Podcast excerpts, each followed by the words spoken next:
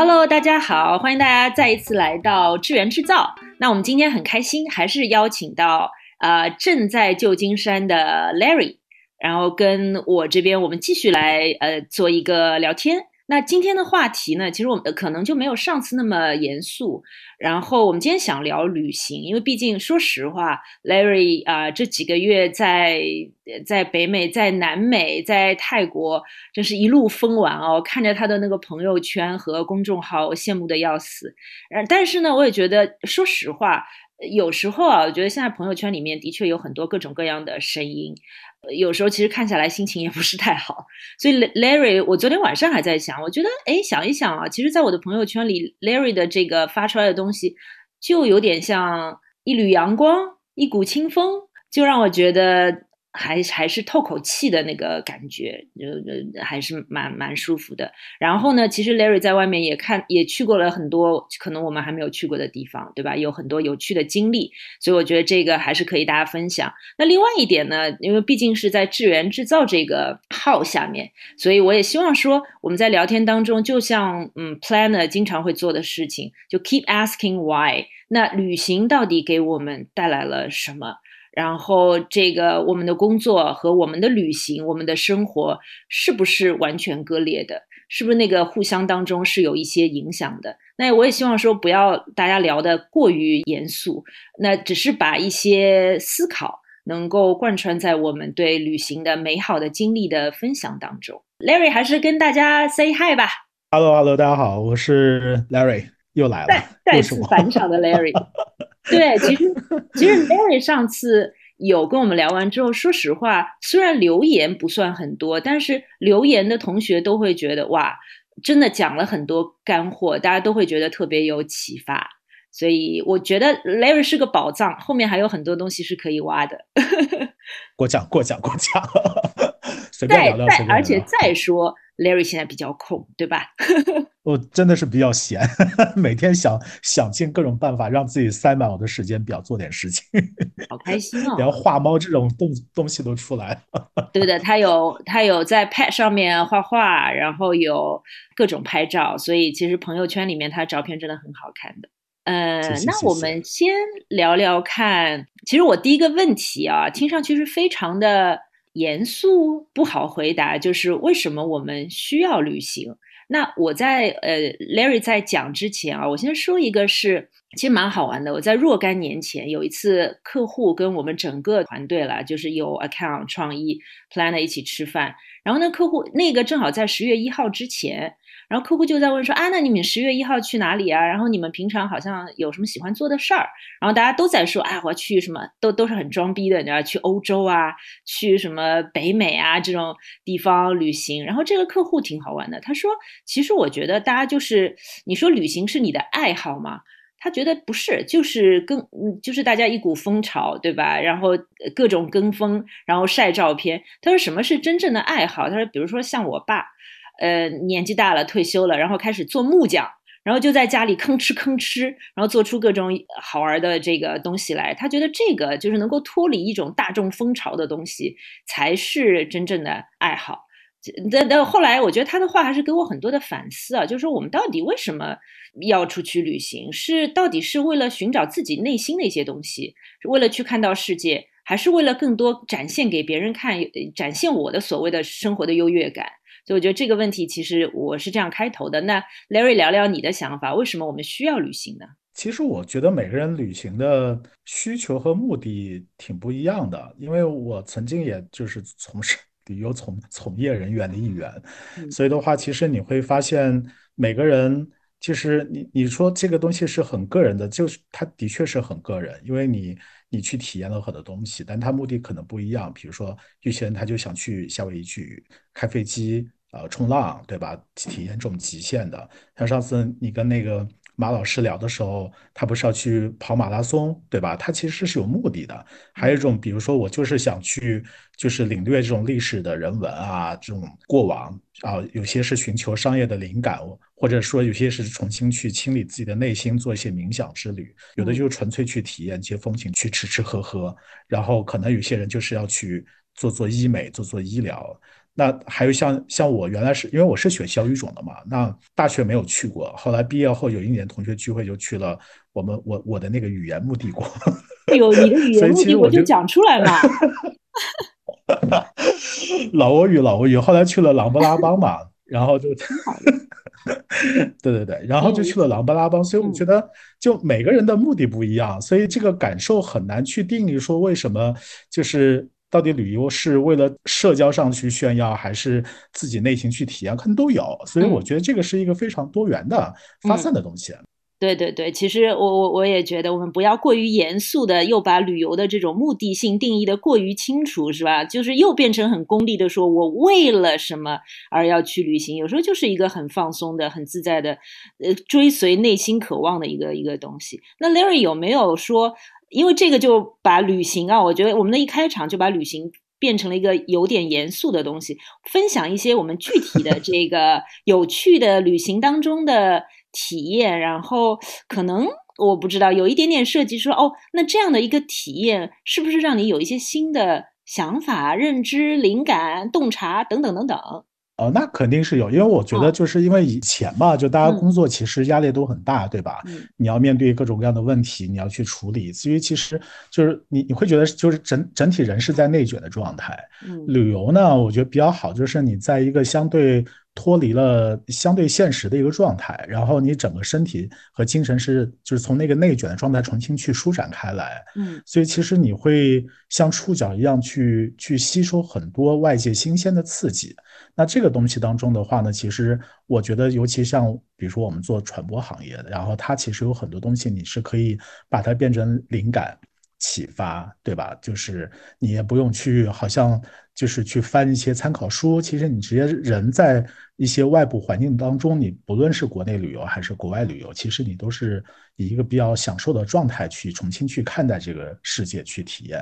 所以的话呢，这个里边当中，你一定会吸取到一些所谓的灵感，然后可能你会有很多的启发。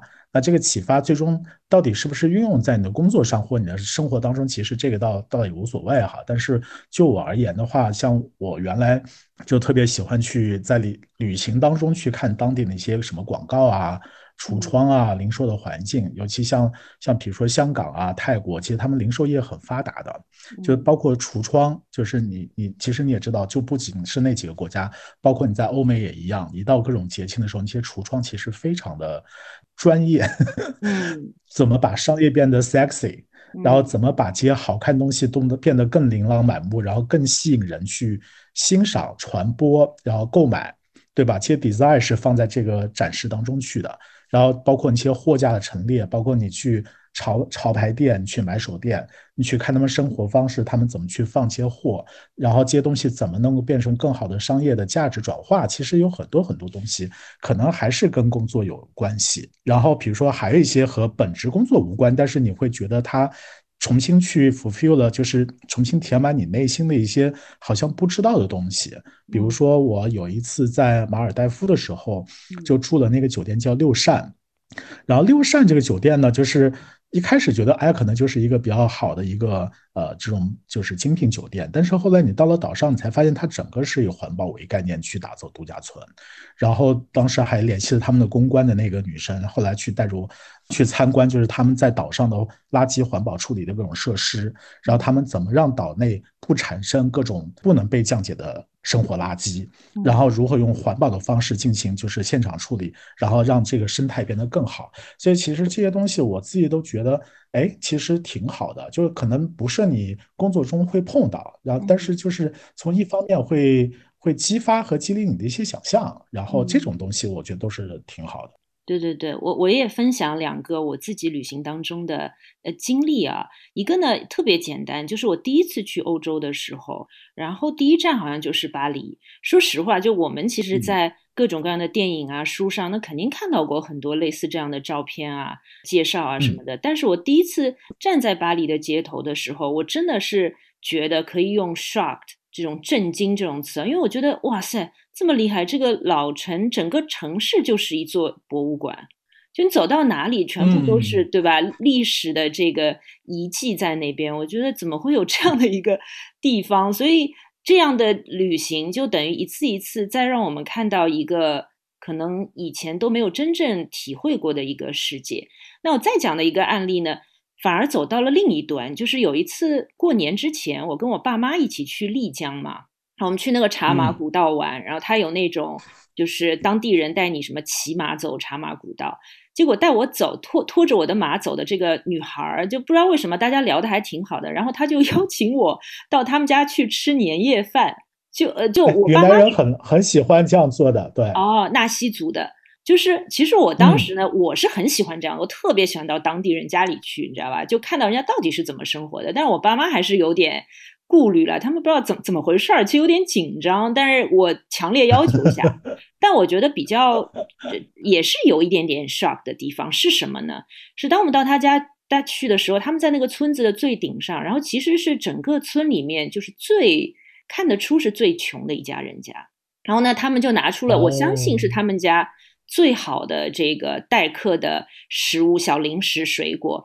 然后我当时拍了张照片，就是他给我们的这个有两个小苹果，真的很小，大概就一个女生的拳头这样大。然后它就是皱皮，你知道吗？就皮完全是皱皱皮的这种，就已经好像放了很久的。就我就是我说，其实这种你没有想到，人家给了你他们家里最好的东西，但是对我们来说，就我们可能我们在城市生活中，本身这些东西是你可能会扔掉的，很嫌弃的。这种对吧？包括吃饭的时候，其实他们就大概两个小时里面整出了一桌年夜饭。然后他们最呃那个呃 C 位的这道菜其实是一个鸡汤嘛。然后那个爸爸就很好玩，他他要待客一，我我也相信他一定是给到我爸爸最好的东西。他给了一个鸡头，然后我爸吓死了。你爸不吃鸡头的？不吃不吃鸡头的。呃，鸡头是好东西啊。哦，不是，然后虽然我也不吃啊，对他就是因为很很很怕的那个样子嘛，就就然后人家就觉得哦，那不要强迫你，他就把那个鸡头上的鸡冠撕下来，然后把鸡冠再给我爸，对吧？我我我我只是鸡冠也是好东西，好吧？对对对，我我绝对相信这个就是他们呃是最好的东西。然后然后就我就觉得这种巨大的反差感，所以我一直觉得。我有时候走出去真的是是为了看到一个更加完整的世界，不是说一味的一定要到那些，比如说发达国家或者之类的这样的好地方。其实走到另外的角落，我觉得要对我来说啊，我觉得要看到世界，尽量多的看到世界不同的角落。就这个，我觉得也是我去设计可能规划一些我的旅行的时候会要去想到的东西吧。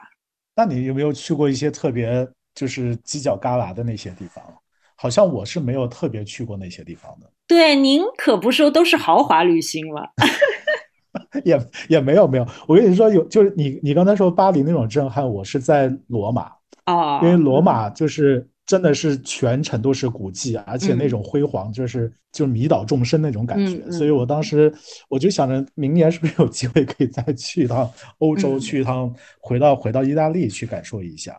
对对对，然后你你这个犄角旮旯呢？其实我我想起我上一次前前几年吧，然后去斯里兰卡，其实斯里兰卡其实挺棒的，坐那个火车，然后是开放的嘛，然后就是大家都把头探出去，然后那个当时住在一个茶的庄园里边，然后呢就很殖民地，然后它就是大概是五个茶庄连成，就是绕着那个山一大圈，那个山非常大，然后呢就是你可以徒步从。你比如说，你住在 A 茶庄，你可以徒步走到 B 茶庄，啊，C 茶庄，就可以走过去，然后只要你先就是出示你是那个某一个茶庄的住客，他们会给你安排一个下午茶什么的，就这种。嗯。然后那个那个那个旅行很棒，但是那个茶庄，你知道吧？就是虽然就是大家想象中好像是一个庄园那种，但其实就是真正的农田嘛。你去龙井，你走的也是都是山路。然后那天回来，我真是吓到了，因为我发现我的脚在流血。啊！然后我完全没有感，我就完全没有感知知觉，然后那个血就流个不停。后来我才发现应该是被水蛭咬了。我整我就很对，然后就是你知道吧，就是很奇葩的，就是我全程都是在走路，我最多就是停下来拿手机拍张照片，我就继续往前走，然后都被就是那个就是叫蚂蟥嘛，就水蛭就就咬了。然后咬了以后，它已经吸饱血，它已经掉了。但是蚂蟥因为它嘴巴里的。它它不是那个，就是它那个唾液里边是有抗凝血剂的，然后它还有止痛的那种成分，所以你完全不知道那个血就哗啦哗啦的，我整个袜子都是红的。哇塞！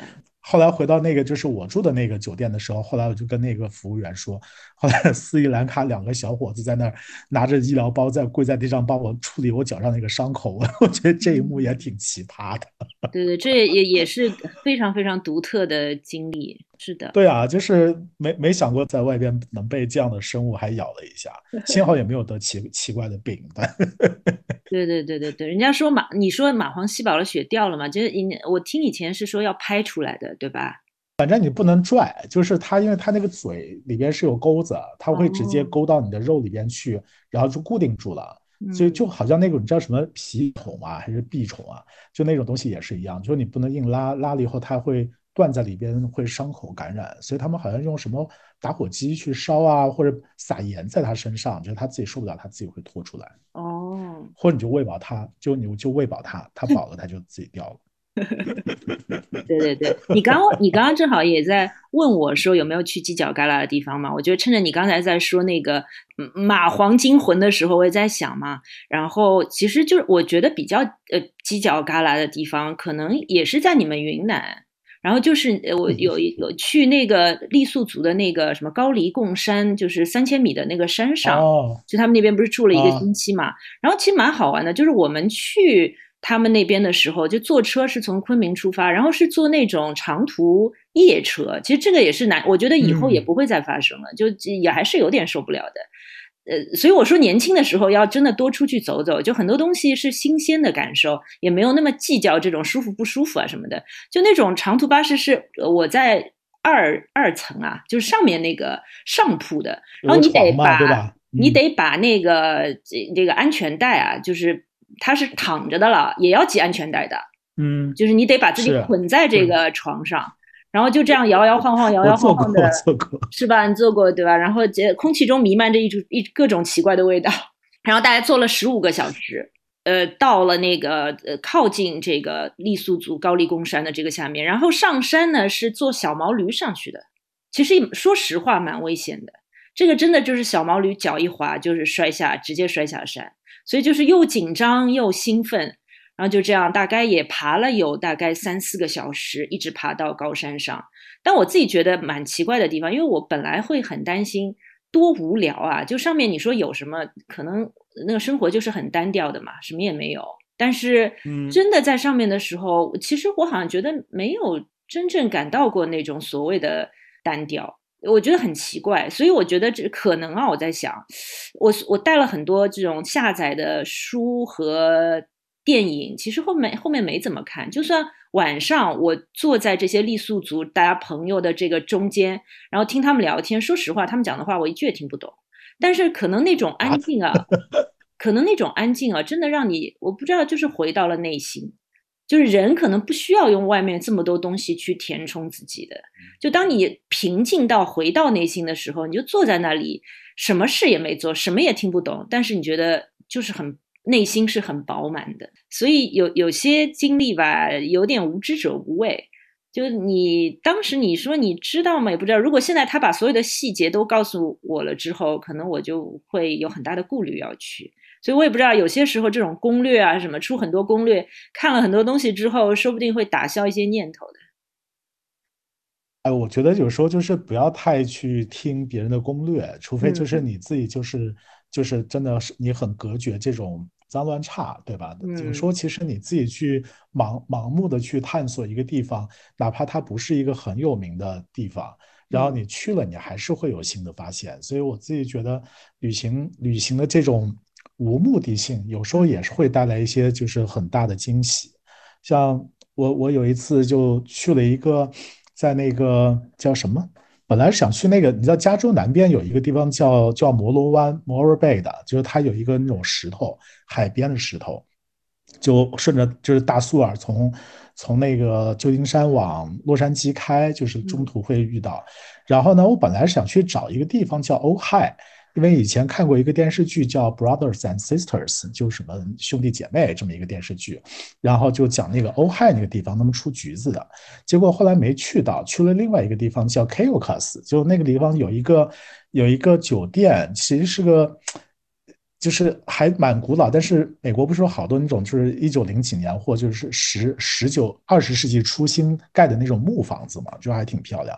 后来住在里边，里边的服务员都长得就是那种帅哥美女，就是全是长得特别高挑那种白人，然后都很年轻。然后他们就讲说：“哎，我们这个其实是一个闹鬼的酒店。”然后，然后就推荐他们酒店的各种闹鬼的书给我看，就挺好玩的。然后。住了住了住了，然后那个房子很好的，其实价格也不算太便宜，但是就觉得哎特别特别棒。然后出来，他们旁边有一个卖就 candy 卖糖果的那么一个呃小商店，然后去还去买了，第二天去走的时候还去买了点糖果。后来就觉得很好吃嘛，就问跟老板娘聊天说，哎，你没有想过？因为那时候就是十几年前吧，就是大家都在讲全球化这件事情，哎，说你糖果这么好，有没有想过去？把它做成一个就是更大型的企业，比如说国家级的，或者说是全世界级的。好像那个时候觉得未来都有希望，就谁谁都想成为一个国际企业那种，你知道吗？就是当年的心态。然后后来就问人家，人家说不，我我不想，我就是个家庭作坊。我觉得我就是能够养活我自己就已经不错了。所以那时候其实我觉得给我一个启示也是蛮蛮有意思，就是企业一定要做那么大嘛。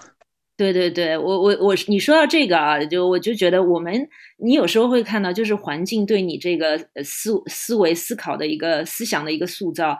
是的，所以我其实觉得，就是因为就是有时候盲，就是盲目的去玩，哪怕你走错路，对吧？你也会觉得，哎，其实。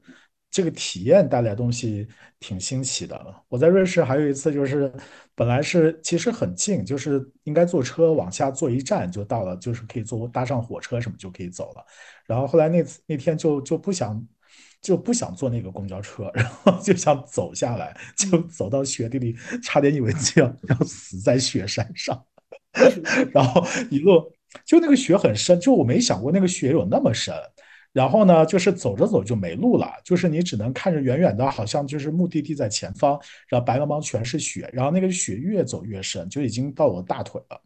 我已经我已经不知道再往下到底那个雪会更深，还是那个雪下面还有什么东西也不知道，就很。怎么走出来的呢？后来，哎，就走着走着就哎发现雪有浅，走出来，走出来之后，后来就坐在那个车站等车的时候就。就你知道吗？就是太阳出来了，然后那个雪很亮，然后你把鞋子袜子都脱了，因为全都湿了，就旁边在那晒着，然后那个晒了一会儿，那个脚上开始冒烟，水 水开始蒸发冒烟，出现了彩虹，很特别。那倒没有，那倒没有，就景象很特别。嗯，然后就觉得这个体验哎也蛮好的，就是当你的所有这些恐惧、恐慌全部被打消，就未知对未知的恐慌全部打消之后，觉得挺好玩的。嗯，对的，我我本来也想问你一个问题，是我们有没有在旅行当中碰到过所谓的呃有一点点危险或者有一点害怕恐慌的时候？其实我也有一个经历，也是在瑞士，因为我我的问题是我经常一个人出去玩，对吧？然后我在瑞士可能也是坐想就那天想去坐那个冰川列车，呃，然后呢，他可能自己太兴奋了，我就到处在拍照，等这个列车真正停下来的时候，忽然之间发现。怎么四周车厢里面四周一个人也没有？然后我就看窜到其他车厢，发现整个列车 一个人都没有。然后我就有点慌，你知道吗？他其实是到了，呃，不是已经不是终点站了，就是到那个已经是终点站过了之后，到所有列车就是那个停放的地方啊，就是这样的。哎，然后我就就终点站还要下去一站，就是大家等于像一个停靠的。地方了，像一个码头一样的地方了，都不是这列车的终点站了，是所有列车的那个停靠的地方。然后我就下那个车，一个人都没有，你知道吧？这个真的有点慌的。然后就到处找，结果看到另外一列车车头有一个司机在那边，我就爬上车头去问他。结果很好玩，他说：“那要不然我开你到那个出发点？”就我第一次坐在那个列车车头上，然后跟人家司机聊天，然后他用列车。对对对，开我到就是那个出发点，但其实说实话，后面还是很难找，就是各种倒车啊什么的。所以我有时候也在想，如果那天啊是教室在瑞士，我觉得整个这个治安什么都比较好，所以我后来最后回到那个 Lucerne 这个城市的时候，大概是十一晚上十一点半。如果我在我在想，我如果在意大利的话，我可能当中就直接停下来找一个地方住下来这个有点不敢，就各种找，我就找不到回去的路。对，一个人有时候是挺挺吓人的。对对对对对对，我其实都不敢晚上这么晚出去，就是出去回来。是的，是的，尤其女，而且是还是女生，还是一个人，还是有点怕的。对啊，是就是。怕并前进着，那怎么办呢？对吧？我再我再说一个很奇怪的所谓的打引号的危险经历啊，因为每次我把这个经历讲给我爸妈听的时候，他们都就是叹息摇头说：“你这个真的胆子太大了。”其实这个真的不是知无知，你知道吧？无知者无畏。我有一次去婺源。然后我下下去呃那个下火车之后呢，其实我那个时候完全没有做攻略，我都不知道婺源的景点是每一个分每一个村子分割的很开的，它不是一个聚集的地方，所以其实说实话，你没有车不大好玩。火车站下来的时候呢，我就不知道为什么我没有去选择坐出租车，我选了个摩的。我我也不知道为什么，就是，然后我就那个摩的司机就开着我，然后跟我到处到到处带我玩。然后最搞笑的是什么？就都大家关系还蛮好的，玩玩玩玩到第三天第四天的时候，结果他还说他们家好像是养鱼的还是什么，就养比较奇怪的这种鱼。他说，那么要么今天晚上你住到我家去。天哪！然后对？然后他说他儿子好像在学校，嗯，不在家。但是他也跟我说啊，他老婆也在家，然后他爸也在家。然后我觉得哦很好，我就跟着去，然后在他们家他儿子的房间住了一晚上。然后我爸说你真的是太可怕了，怎么会就这么相信别人？但的确还是一个就真的是好人。所以我后来回想起我自己一个人旅行的过程当中啊，遇到的一些奇奇怪怪的事情啊，我真的是。就上次那个铁链女事件嘛，我有时候也在反思啊。我觉得但凡遇到一次，说不定真的就是困在那里出都出不来的。对啊，你这个太危险了。就是我觉得在外边还是还是谨慎小心一点。像我这次来南美，我出来之前，就是我很多同事都给我转发，就是他们观看的一些旅游博博主，然后都被抢。然后呢，就是我我这趟出来在南美，的确我身边。也有就是同一个群里的朋友，就是讲他们什么电脑被抢、手机被抢。嗯，我我真的是很谨慎，就是出去绝对手机不会拿在外边的。哦，我哪怕不拍照啊，我也我也收起来。然后呢，到我我是看到有警察在旁边的时候，然后如果还有值得拍的，我也拿出手机来拍一拍。哦，所以呢。南美没有留下太多照片，的确是还是担心，因为我觉得现在手机太重要了。就哪怕我人没有受伤，手机被抢也也很倒霉的。那带带一个比较便宜的照相机，一定你拿在手上一定会被抢的。就是他们有很多那种摩托窜来窜去的，对对对，我也有一个，就拿走了。哎，我有一个客户朋友，女生。呃，也是那个时候去巴西一个人玩，就是照相机被抢，然后手上划了一刀。然后他说还其实是在闹市区，所以，所以我我我其实比较谨慎。嗯嗯嗯，哎，但我有时候也在想啊，虽然我不能提倡大家都冒险啊，但有时候过于谨慎是不是也会就是会少一些精力？就所有的东西都很平稳啊。呃，对，如果说是，比如说你真的很喜欢猎奇，或者说一些极端体验，我觉得可能就是少了一些。但我自己觉得，就是反正命比较重要，然后 自己的财产也比较重要。反正你已经人在国外，或者人在一个旅游的目的地，你已经可以体验到很多东西了，就够了。对对对，不要刻意去追求那些，对对，很很猎奇的这些东西，对吧？然后我们刚刚其实也讲到了，其实呃，Larry，你有做过背包客吗？还是其实都是豪华游啊？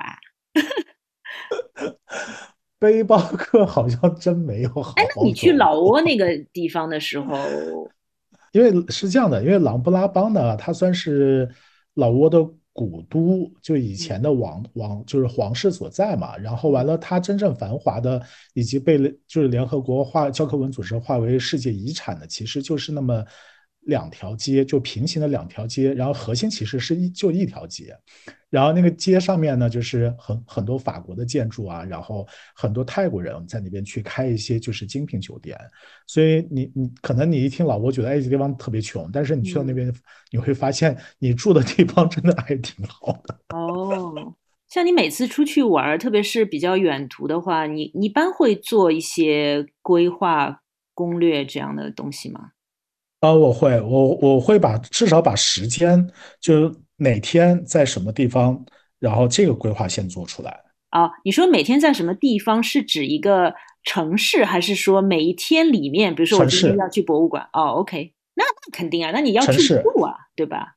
对啊，对啊，就是把这个东西，就你 fix 时间，然后你住宿在什么地方，剩下东西你就可以。开放的去去弄了，所以我攻略我会做，但我不会做那么细。对，嗯嗯嗯，我以前其实我刚开始的时候，特别是比如说一个人去比较远的地方，比如说欧洲啊什么的，我就是真的是每天把攻略做的很细很细的。然后那个时候也有一种，第一个是体力比较好嘛，什么扛着两三斤的这种单反相机，然后从早走到晚啊。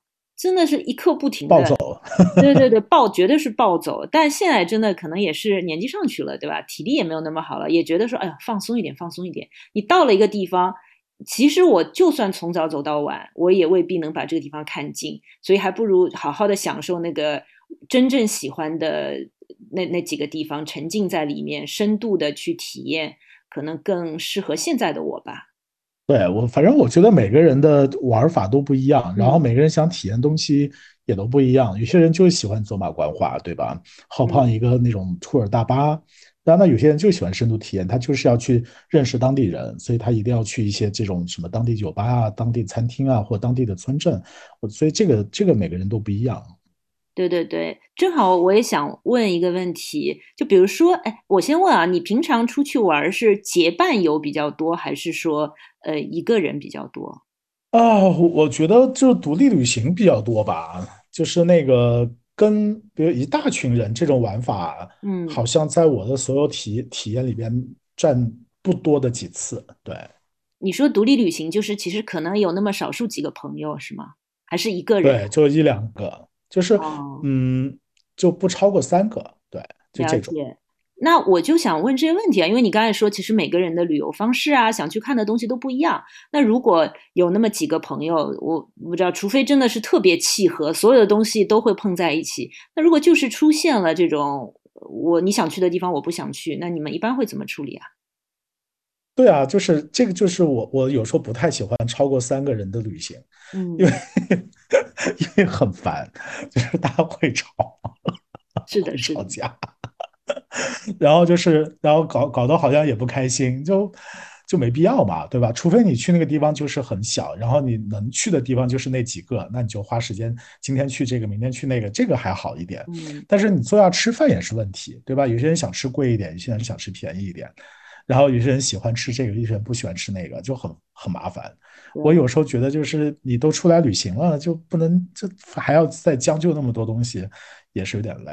嗯，但我觉得就是好处，好处就是大家坐在一起，就是你拍照啊，然后就是你玩法可能会更多，对吧？然后你可能比如说大家就是。新都朝一个地方去玩一个东西，你会玩的更可能更更体验，然后你还可以就是把这个就是你花费在 split 了，就是各自承担一些，那你的就是经济上也能承受更好，所以差不多四个人，我觉得是就是以双倍数去去找朋友出行，可能是比较经济的方法。对对对，然后比如说有时候也是没没吃。对吧？人家也说你一个人怎么点呢？你点一两个菜，其实你也吃不到更多不同的风味食物之类的。那有时候，比如说，对，呃，是我们经常也会说上厕所，你很多都，那你自己一个人的话，你可能真得扛着所有的东西去上厕所，就也没有人帮你看东西啊什么的，包括安全啊什么的。是的，是的，一个人还是比较危险。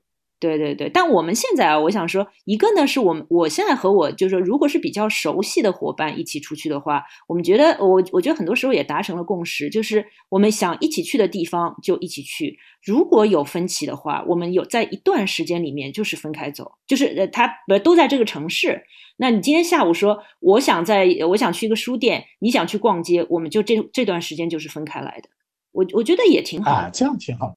就不要一定要永远捆绑在一起，因为有些可能还没有接受这种方式，就会觉得，哎呀，那我跟一个朋友出去旅行，怎么有些时候还是分开的？那我干嘛还要跟朋友出去？但我也觉得，就是在那个当中是寻求共性，但是也保持不同的差，尊重不同的差异性。我我跟你说，这里边最最尴尬的地方就在于说，比如说少数人想要去吃一个，比如说你要去打卡一个米其林。啊，要去一个特别贵的那种网红餐厅，还要排队，然后要花很多钱，然后另外几个人都不想去，然后你最尴尬。对 对对，是的，哎，不过你别说啊，因为我自己的经历里面啊，其实我的一个人出行经历是非常多的。你知道我有一个什么样的意识啊？我觉得一个人有一个人的一个好处是什么？就当我即使是两个人啊，有一个朋友在的话，某种程度上，对吧？他会形成了一个。交流的闭环，就是很有可能我们就更多的是两个人在分享我们看到的、体验到的、吃到的东西。但一个人的时候呢，我觉得一方面是出自于一种有点紧张，然后呢也有点孤独。所以我自己觉得，我一个人出去的时候，其实是非常向外打开的。所以一旦有当地人能够有机会跟我聊起来。呃，然后可能一起玩儿，我会非常拥抱这种东西。那然后呢，反而就可能更容易体会到当地的一些呃独特的呃那个经历在那边。所以我真的觉得也是蛮有意思的一件事情。你你下次在南美你要小心哦，我觉得他们很容易。他他们他们有人说就是在群里在讲说他们那个有些女生就是。在城里玩嘛，然后就是很多男的会请他们喝酒，然后就直接在里面就放麻醉剂了。哦，明白明白，这个是不敢的。哎，这个 Larry 有没有一些旅行中的小癖好，就是一直做一直做，然后就可能觉得哎挺有意思的，一直会保持这样的一个小习惯和小癖好的。以前吧，就是写明信片嘛，我我就咱们互相都寄过很多明信片，对吧？我上次整理的时候还还找到很多，然后我有一年还买了一堆就空白明信片，然后带到彩笔，然后就画，就每一张都是画的画，然后寄给大家。嗯，但好像现在就就没了，就这种习惯好像越来越少，然后就变成就是花很多钱去买个相机。把记忆封存在相机里，拍照是吗？现在好像真的没有太多这种以前的旅行习惯，对吧？嗯，比如说你一定要去盖个章啊，或者说寄个明信片，或者你一定要去，比如说那个，比如说你要到因为广告公司，就咱们以前都是很多国际广告公司嘛，然后都有很多分支，以前还想着去，哎，去当地去和他们去讲讲，说，哎，我是中国的家公司来的。就以前还有一些这种，现在好像没有了。对的，但我有时候想到以前的这种小习惯或者小莽撞啊，我还是蛮怀念那个的，因为我觉得现在可能也是去的地方多了，对吧？它有有种就是它也不是一个特别稀奇的事情，就你出去嘛，就就休假了，呃，就是有点想当然的这种，所以就不会去创造一些。更有意思的经历，就是因为你刚刚在讲说找广告人啊什么的，我后来想了想，我那天想了想，我之前有一段时间出去，比如说去首尔、去旧金山，然后巴塞罗那，我去之前真的就是先找到当地那个时候在 BBDO 嘛，当地的这个广告公司，然后是 planning 的这个部门的人，然后就写一封 email 过去，然后真的是就是有人出来跟你聊天，带你去公司参观啊什么的。但有时候现在想想，还是觉得。是挺有意思的一个事儿，对吧？其实对，其实挺好的。我觉得就是和当地人保持一些这种好的沟通，然后会让你更打开，就是这个想象。包括有一年是好像去韩国，也是去韩国，然后去拜访的，就是就是首尔的奥美，然后就很热情，就是你说的，就是这种。现在，但我不知道为什么，就好像懒得跟人互动。哎，我我也觉得越来越封闭了。对我，我记得有一次，还是有一次去纽约之前，然后不知道在哪个网站上，然后就给一个音乐人，然后写了东西。我我我当时是刚刚离开 BBDO 嘛，然后有点那个时候有点万念俱灰的感觉，然后我想我要写一本广告人的小说，我就跟跟人家说，其实我是说我准备写一本小说，然后人家最后还真出来见面，大家就在 East Village 那边一边走一边聊，然后他说，哎。他特别有意思，他说你是什么要小说家吗？我说不不不不，我只是准备写。然后他顿时啊热情就没有了。后来你写了吗？后来写了五章就没有写下去，我觉得写不来。嗯，你试着再写写呀，这个挺好的。算了，我这没没有天赋。因为你知道吗？我我今天跑步的时候，我在想，就是《阿甘阿甘正传》，你记得吧？就那个电影，他不就是很盲目的跑嘛？其实他没有任何的目的性，他就是跑。但是跑着跑着，他就跑出名了嘛。就是你知道，他后来就是在那个在那个什么，就是美国就大峡谷那一片跑的时候，后来就跟了好多好多人。他突然停下来了，发现哎，好像有很多粉丝。我觉得很多事情就是这样。你你做，你可能没有目的，你就是坚持做，坚持做，坚持做，然后做着做着成你的个人标签，就成你的特色了。所以你的那个写作不要停，没准就成你的个人的写作的，对吧？一种风格。对，其实我有一点是特别同意的，尤其你这个提醒我一个什么事儿？我觉得 planner，我前两天还在跟我同事们聊，我觉得 planner 很多时候啊会有一个坏习惯，工作当中的就是我们很多时候停留在纸面。脑子里想了很多很多东西，但是没有 action plan 的。就我，呃，我们经常写了一个计划之后，到底怎么推行下去，其实我们没有概念的。所以我这两年，我觉得自己创业啊什么的，有这个认知，就是像互联网客户跟我讲的，就是小步快走，什么不断迭代，就是真的是就是一点点往前走。你不知道前面是什么，但只有往前走，你才能可能到达某一个目的地。对吧？有些是你期望的，有些是你还没有想到的东西。真的就是 just do it，才才能够去去看到一些新鲜的东西。停在那里，永远在纸面上 plan 是没有用的。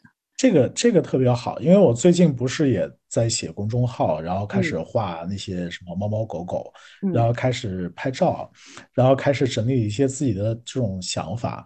所以我觉得就是就是我在另外一个朋友的群里去聊，他们就说我现在好像跟以前不太一样，就是想到什么就去做，然后而且马上就你你你做出来。其实不管就是你的观点到底是对或者不对。其实我觉得这个不重要，就是或者好或不好，这个也不重要。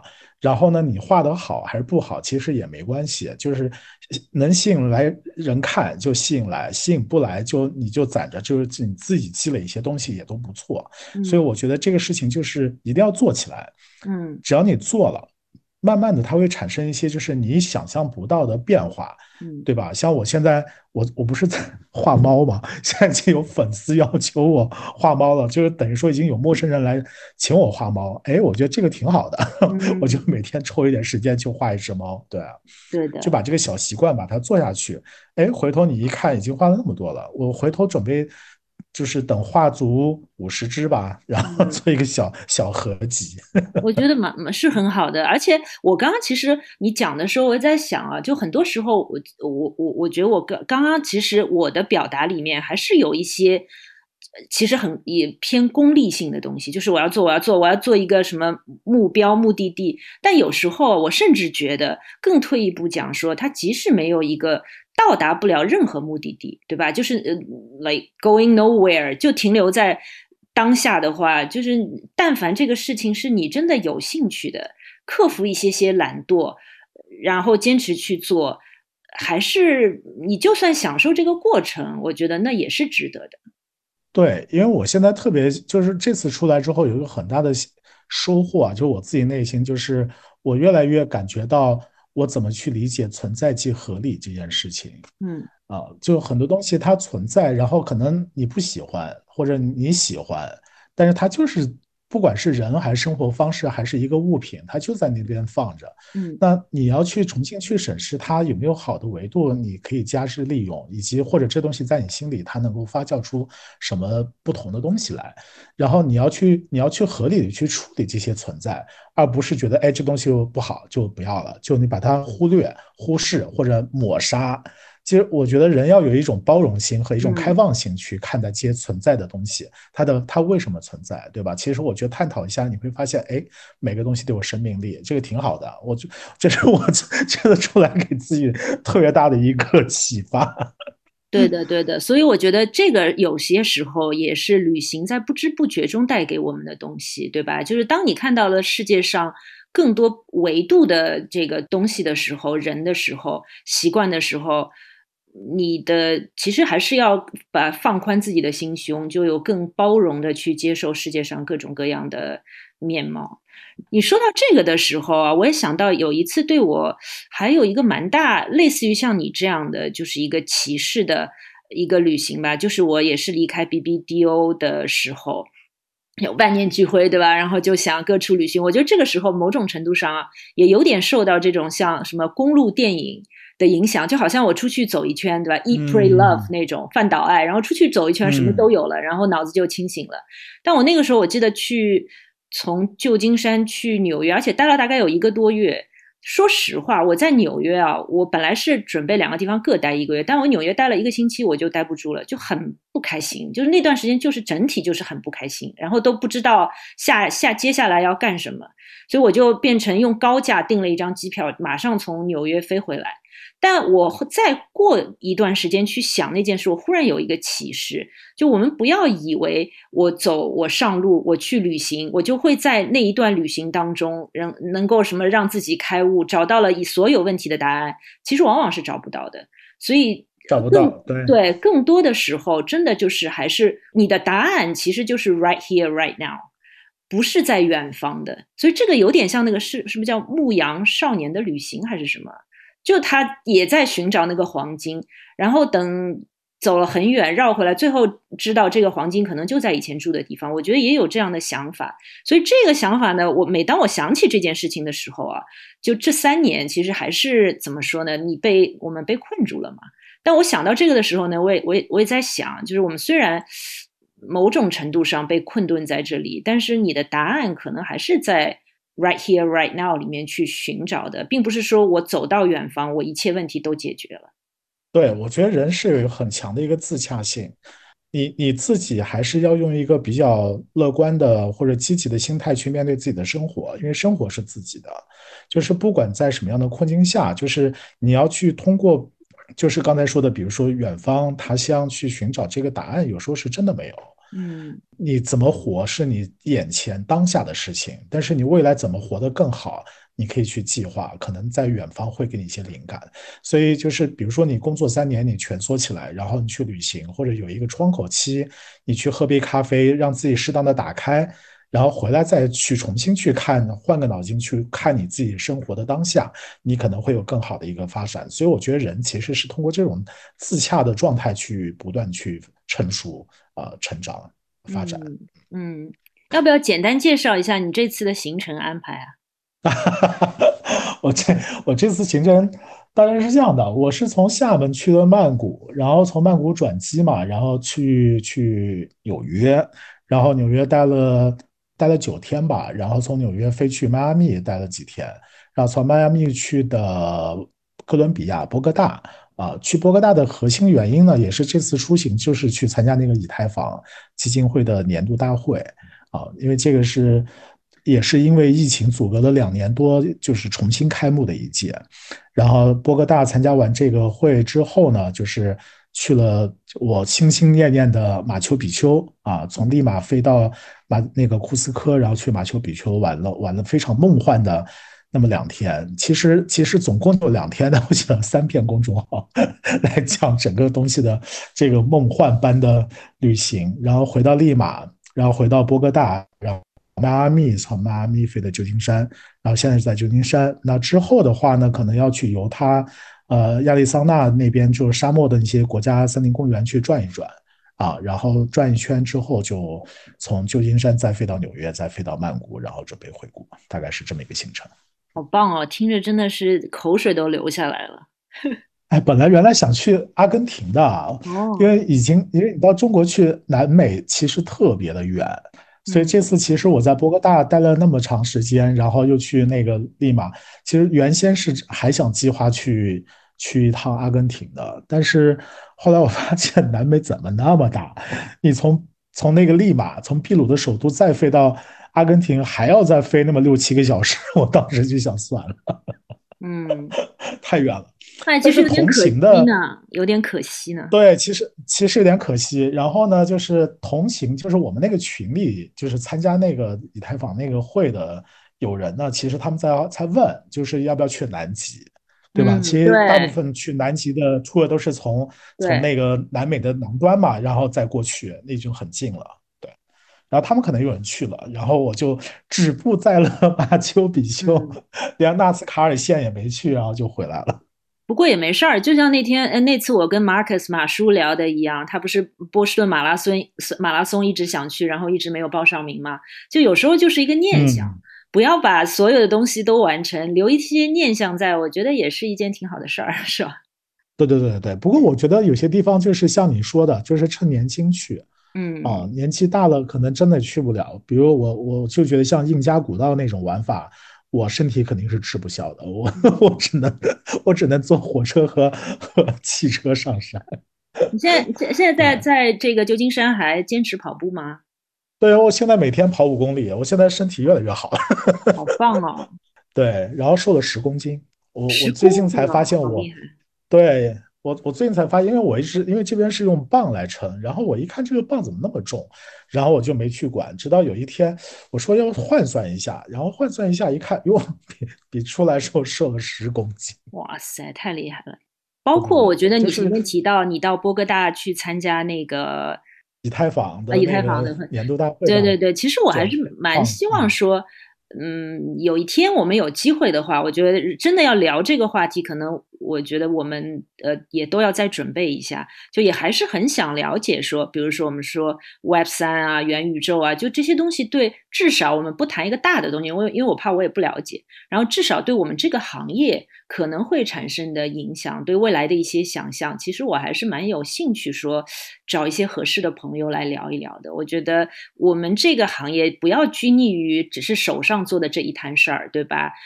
嗯，看到一些对大家虽然其实行业里面都在谈这个东西，但我是觉得其实有还是非常非常的一知半解的状态。所以我觉得如果有机会的话，也可以聊聊那块的内容。对，因为我这次出来一个比较大的目的呢，也是想就是好好了解一下，就是这个生态到底是什么一个情况。因为很多媒体，就国内媒体对这个东西其实是有误读的，哦，对吧？因为毕竟今年今年有很多的，今年又是大熊市，然后熊市里边有很多的暴雷事件，所以大家都在从金融角度上去觉得这个事情不太好啊，这那的。但是其实我从从就是这个从业者的。准入的门槛，以及谁在机器里边玩这些游戏，然后他们以什么样的方式去玩的过程当中，你会发现，其实下一代的年轻人就聪就比较多聪明的那种，接触国外的这些年轻人，他们的生产工具、生产资料、生产方式和我们这代已经完全不一样，这是一个全新的世界。嗯，所以，所以为什么我觉得？虽然我不是深度的从业者啊，但是我从我的角度去接触去看，我觉得还是挺耳目一新的。我觉得这个还是代表着未来很多呃不一样的东西。然后这个事情，这个事情现在可能大家没有感觉的原因呢，我我打个比方，就好像你在九十年代跟你谈互联网的时候，其实你没有什么感觉的。对的。但是你从电商真正爆发的二零。说二零零五年以后吧，就淘宝是二零零四年成立的啊，还是二零零五年？就是从那个之后，你会发现互联网和移动互联网给你带来的影响力是非常巨大的，对吧？我们整个的传播行业，从以前客厅这么一个集中化的媒体，看电视，然后广播，然后杂志，突然间被打散到就是移动互联网的这些数字化的这些传播当中，然后现在你看自媒体的这些兴起，这都还是 Web 二的东西。嗯，回头二 Web 三的东西进来之后，这个东西的改变会非常大，所以我自己觉得未雨绸缪去，呃，去前期去看一看，呃，会比较好。当然，这个里面的话题非常大，它也不限制于就是一定就是元宇宙和这个这些东西或者 NFT 这个东西才叫做 Web 三，这只是 Web 三其中的一个分支而已。对，嗯，对，好，有我们有机会，呃，我们下次来可能针对这个话题。来具体的聊一些东西，因为我还是非常同意啊，就是我们。我我是觉得，你说互联网啊，什么电商啊，这些东西其实不仅仅改变的是一个，呃，传，比如说传媒环境、消费环境，我觉得它对人性本身的东西也是有所影响和改变的。所以这个可能某种程度上是我作为一个 planner 非常感兴趣的东西，所以很想，更多的知道说对于未来的整个科技带来给整体世界的社会文化的一些影响啊什么的。嗯，好的。哎，Larry，我想问一个可能大家都挺关心的事儿。我把这个话题结果留到了差不多要结束的时候，就是就国外现在疫情的状况怎么样？嗯，那我去的这几个国家呢，包括泰国啊、南美啊或者北美，那我自己的观察是这样的，就是呃，的确发达的国家和城市呢，尤其是白人为主的这些北美呢，就是他们对这个事情可能。已经就是从政府层面没有那么大的强制性的要求了，但是你还是能看到，呃，所有的室内呃场所，他们都还是建议戴上口罩，以及就我的观察来讲，就是老年人啊，都还是自觉的戴着口罩的，嗯，啊，包括在旧金山，然后在纽约，其实都是这样，在纽约你还能看到就是做核酸的小亭子的，就是你自愿。对，就是你自愿，它不是强制的。那在泰国也是一样的，因为我九月份去的泰国，泰国那时候刚刚取消就是所谓的这个疫情的管控，然后就等于开放了。但是呢，比如说你要去一些室内场所，比如说你要去夜店，那门口就是核酸，你做完才能进去的，也是一样的。然后呢，就是亚洲亚洲人，呃，还都是戴着口罩，就泰国老百姓自己还是自觉戴着口罩，但白人游客已经不戴了。嗯，然后呢，在南美的话呢，就也是一样。我觉得可能就是对医疗条件欠发达地区的人来讲，就是大家还是会还是担心这个事情对身体带来的一些影响。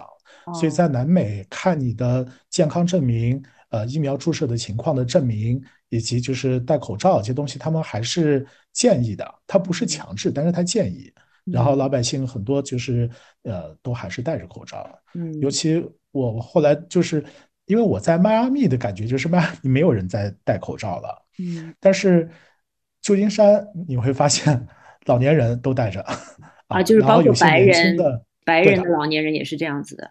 对对对，他他尤其他他就是这样，就是你在是你在 open air 在户外走的时候呢，就是戴的比例会少一点。但是比如说你坐公交车，你坐地铁，你会发现年轻人也还是自觉把这个口罩戴上的。就大家还是会有点保护意识，他并不是说就所谓的真是躺平躺到就是完全就是我病我开心也没有这样，对，嗯，不过这个也某种程度上说不定也是一个。好习惯就是像呃，其实我在北美以前是不太看到有人戴口罩，我觉得他们是真的不喜欢这样的一个东西。但其实，在日本，在比如说你真的是感冒了，今天咳嗽，呃，你上这个公共的交通工具的时候，其实还是会，我觉得还是有这个公共意识吧，他会戴上口罩，不要影响到别人。我觉得这个还是挺好的。对的，对的。然后所有的这些真的就是你，你无论你去那个大都会博物馆，还是去那个。就是古根海姆啊，就是这种，呃，包括现现代艺术博物馆，它门口都会有牌子，就是它会 advise，就 mask is advised 啊，但是它不要求你 must。对，嗯嗯，哎，像你这次出国是这三年里面是其实是第一次出去，对吧？对啊，三年基本上就连国内都没怎么好好出去玩。嗯。所以三年缺少旅行的生活，其实有我不知道对你，你觉得自己有什么样的感觉影响吗？其实我觉得我的自洽性还挺好的，就三年都扑在工作上也还可以，就没有那么没有那么抵触。因为我我我觉得就是福建吧，包括厦门这个地方对我来说也蛮蛮新奇的。然后有一些小的短途旅行，比如说去一趟武夷山。嗯，然后或者就是厦门周边走一走，其实我觉得福建的就是好山好水真的太好了。嗯，我以前不知道福建有那么好，就真的是好山好水，尤其武夷山非常的惊艳，我特别喜欢那个地方。真的，快点，我已经在我已经写下来了。我我回头推荐你，就是我当时住的那家民宿。好呀好呀好呀。留点时间。他们是两对，他们是一对年轻的夫妻，然后带着一个女儿，在就他们自己花了花了钱去盘了那个地，然后自己有茶庄，然后他们自己有一些非常隐藏的那种，呃。玩法就那个，就是那个男主人他自己会会开发一些就是很独特的小景点，会带着就是你那个就房客去去玩。然后那那次我们去的时候，应该就是这个时候，就是十一月的下旬、十二月初。然后呢，因为那个女主人呢，她自己做茶，然后她也很喜欢梅花，所以那天就带着就是我们几个人一起去了山上一个非常隐秘的寺庙。寺庙没什么人的，然后就是他们在那个寺庙下这个梅花下就煮煮煮茶给我们喝，呃，那个然后女主人拿着那个单反拍拍拍拍拍拍了很多漂亮照片，就就很很棒的，然后还帮他们贴那个他们买的一些什么就春联啊什么的，就真的做的非常的好，嗯，好呀好，你到时候推荐给我。对，哎，Larry，我还想，我忽然想起来有个问题哦，因为我自己感觉好像你，比如说，尤其这次去南美、马丘比丘啊什么的，你一般会就是我们刚刚是说目的地攻略嘛，对吧？那你一般会之前，比如说专门去看一些书啊什么的，对这个地方或者历史啊有更多的了解，会去做这件事吧？我感觉你是这么做的。我会做，然后我回头在整理的时候，我也会再去看。啊，因为就是有，因为我自己对人文历史比较感兴趣，所以经常就是，嗯，比如说你要去一个地方，你就去看有没有跟它相关的小说啊，或者跟它看相关的一些什么文章，然后你去了解一下当地的这些历史人文。因为南美这个事情对我们来说真的太遥远，所以很多人其实不知道，包括我自己对印加，包括之前对印加、玛雅、什么阿兹特克，就这些文化都完全不了解。然后也是这次来看了之后，才发现哦，人家的历史是这样的，嗯，呃，和中国还有一些关系，对吧？就那些白银从通过葡萄牙和西班牙的这个世界贸易把中国搅进去了，就是这些东西都还是慢慢在就是过程当中，哎，你才重新去发现。你也当你了解了这些东西之后，你才知道那些石头。是有意义的，并不是就是个石头。嗯，哎，我觉得你这个对吧，提醒了我一个很有趣的点。你说这些石头是有意义的，并不是只有这个石头。我就想起来，其实旅行啊，比如说我们有时候也说对工作的影响，但我们也没有讲到具体的例子。我想到一个具体的例子，就是我我们曾经不是做这个马蜂窝这个客户嘛？那马蜂窝其实本来是以这个旅旅游攻略起家的嘛。那我们本来是建议说，其实攻略就是你整个这个规划旅行到旅行这个 consumer journey 的第一步嘛，就是你那个头部一定要掌握好。所以我这个攻略之王一定要占据。但是攻略到底给我们的旅行带来了什么？这个就我当时啊，真的就是坐在那里在回想我过去的这个旅行。然后攻略在当中扮演的角色，有一点就是落到像你刚才讲的石头这件事儿，就是当我们看到你之前做过一些攻略，了解了更多的历史和故事的时候，当你看到这个景色的时候，别人看到的可能只是一块石头或者一座雕塑，但其实，在我们的脑海中，就好像一幕电影正在上映这样的感觉，就它会完全变成立体化的。图像化的故事化的东西呈现出来，我觉得这个是攻略很美好的东西，所以就变成哎，好像就这样有一个像洞察一样的东西，呃，是曾经我们的经历和旅行给到我的启发。对，所以我我其实那我跟我跟你可能有点不太一样，我我自己对攻略的感觉一般啊，我更喜欢的是就是这些旅行的日记啊、散文啊，或者说感悟的东西，我觉得这些东西带来给我的价值感比。攻略要更多，因为后来我发现很多攻略做的太细致了，就是在什么地方花多少钱啊，什么都列的零零总总，就有一些人整理的特别的完备。然后我看到之后，我觉得 对我的旅行是个极大的伤害，变质或者是，对，就是把你的就是幻想，就是这些虚拟的美好的泡泡给戳得太现实了。对的，对的，这个我真的特别同意。其实你也在提醒我说，其实攻略也有各种各样不同的类型，对吧？有些真的是事无巨细的规划，有些可能真的只是对一个目的地的想象和遐想。就像我刚刚问你看书的时候，我也是觉得。一开始可能更多真的是说我要踩点，每个地方都去。但后来我在那个去玩之前，可能也是真的会去看一些这样的书。但我我有时候可能是因为我不知道是因为女性的关系，我会去看一些可能和历史相关，也可能是有一些情绪化的东西。比如说啊，我说有一次我去波兰，我要然后我知道我这次一定会去奥斯维辛集中营。然后我就在那个之前看那个 Annie Frank 安安妮日记，说实话看得我很抑郁。但是呢，在当你在这个集中营看到那个铁轨，看到那些当时犹太人这个剪下来头发堆积成山的这样的东西的时候，我觉得就是眼前是一幅幅的画面在那边的，是生动的东西，对。对我我自己觉得这个东西就像是我们小时候读那么多诗歌，然后你回头去，比如说你去庐山，你看到那个以四银河落九天的样子，你会觉得哇，就是好像历史重现，就是你内心的东西是被翻起来的。嗯，这个东西是我喜欢的这种旅行的感觉，所以我为什么要去看一些东西，也是因为这个。但是你要告诉我说，哎，这个地方一定要去十家餐厅，然后坐这个车，我觉得呢，就是。大概知道哦，好就行了。但是你要说整个旅行都要定义为就是要这样去做，我就觉得很痛苦。嗯嗯嗯，是的，我我也蛮同意的。我觉得很多时候前期的一些看的东西啊，什么是让这个当地从一幅平面变成了有深度，对吧？有广度的一个立体的画面，我觉得这个感觉还是挺棒的一件事儿。嗯，对啊，所以后来我就在想，我当时写那个公众号的时候，我就不应该把一些乱七八糟攻略放进去。但但也明明自己都不喜欢，还要放进去。对，但但好处也是有，呃，我们也说不同的人可能有不同的需求。那你的有些像我们刚刚说很实用性的东西，对我们下次自己去旅行啊什么，也还是有参考的意义吧。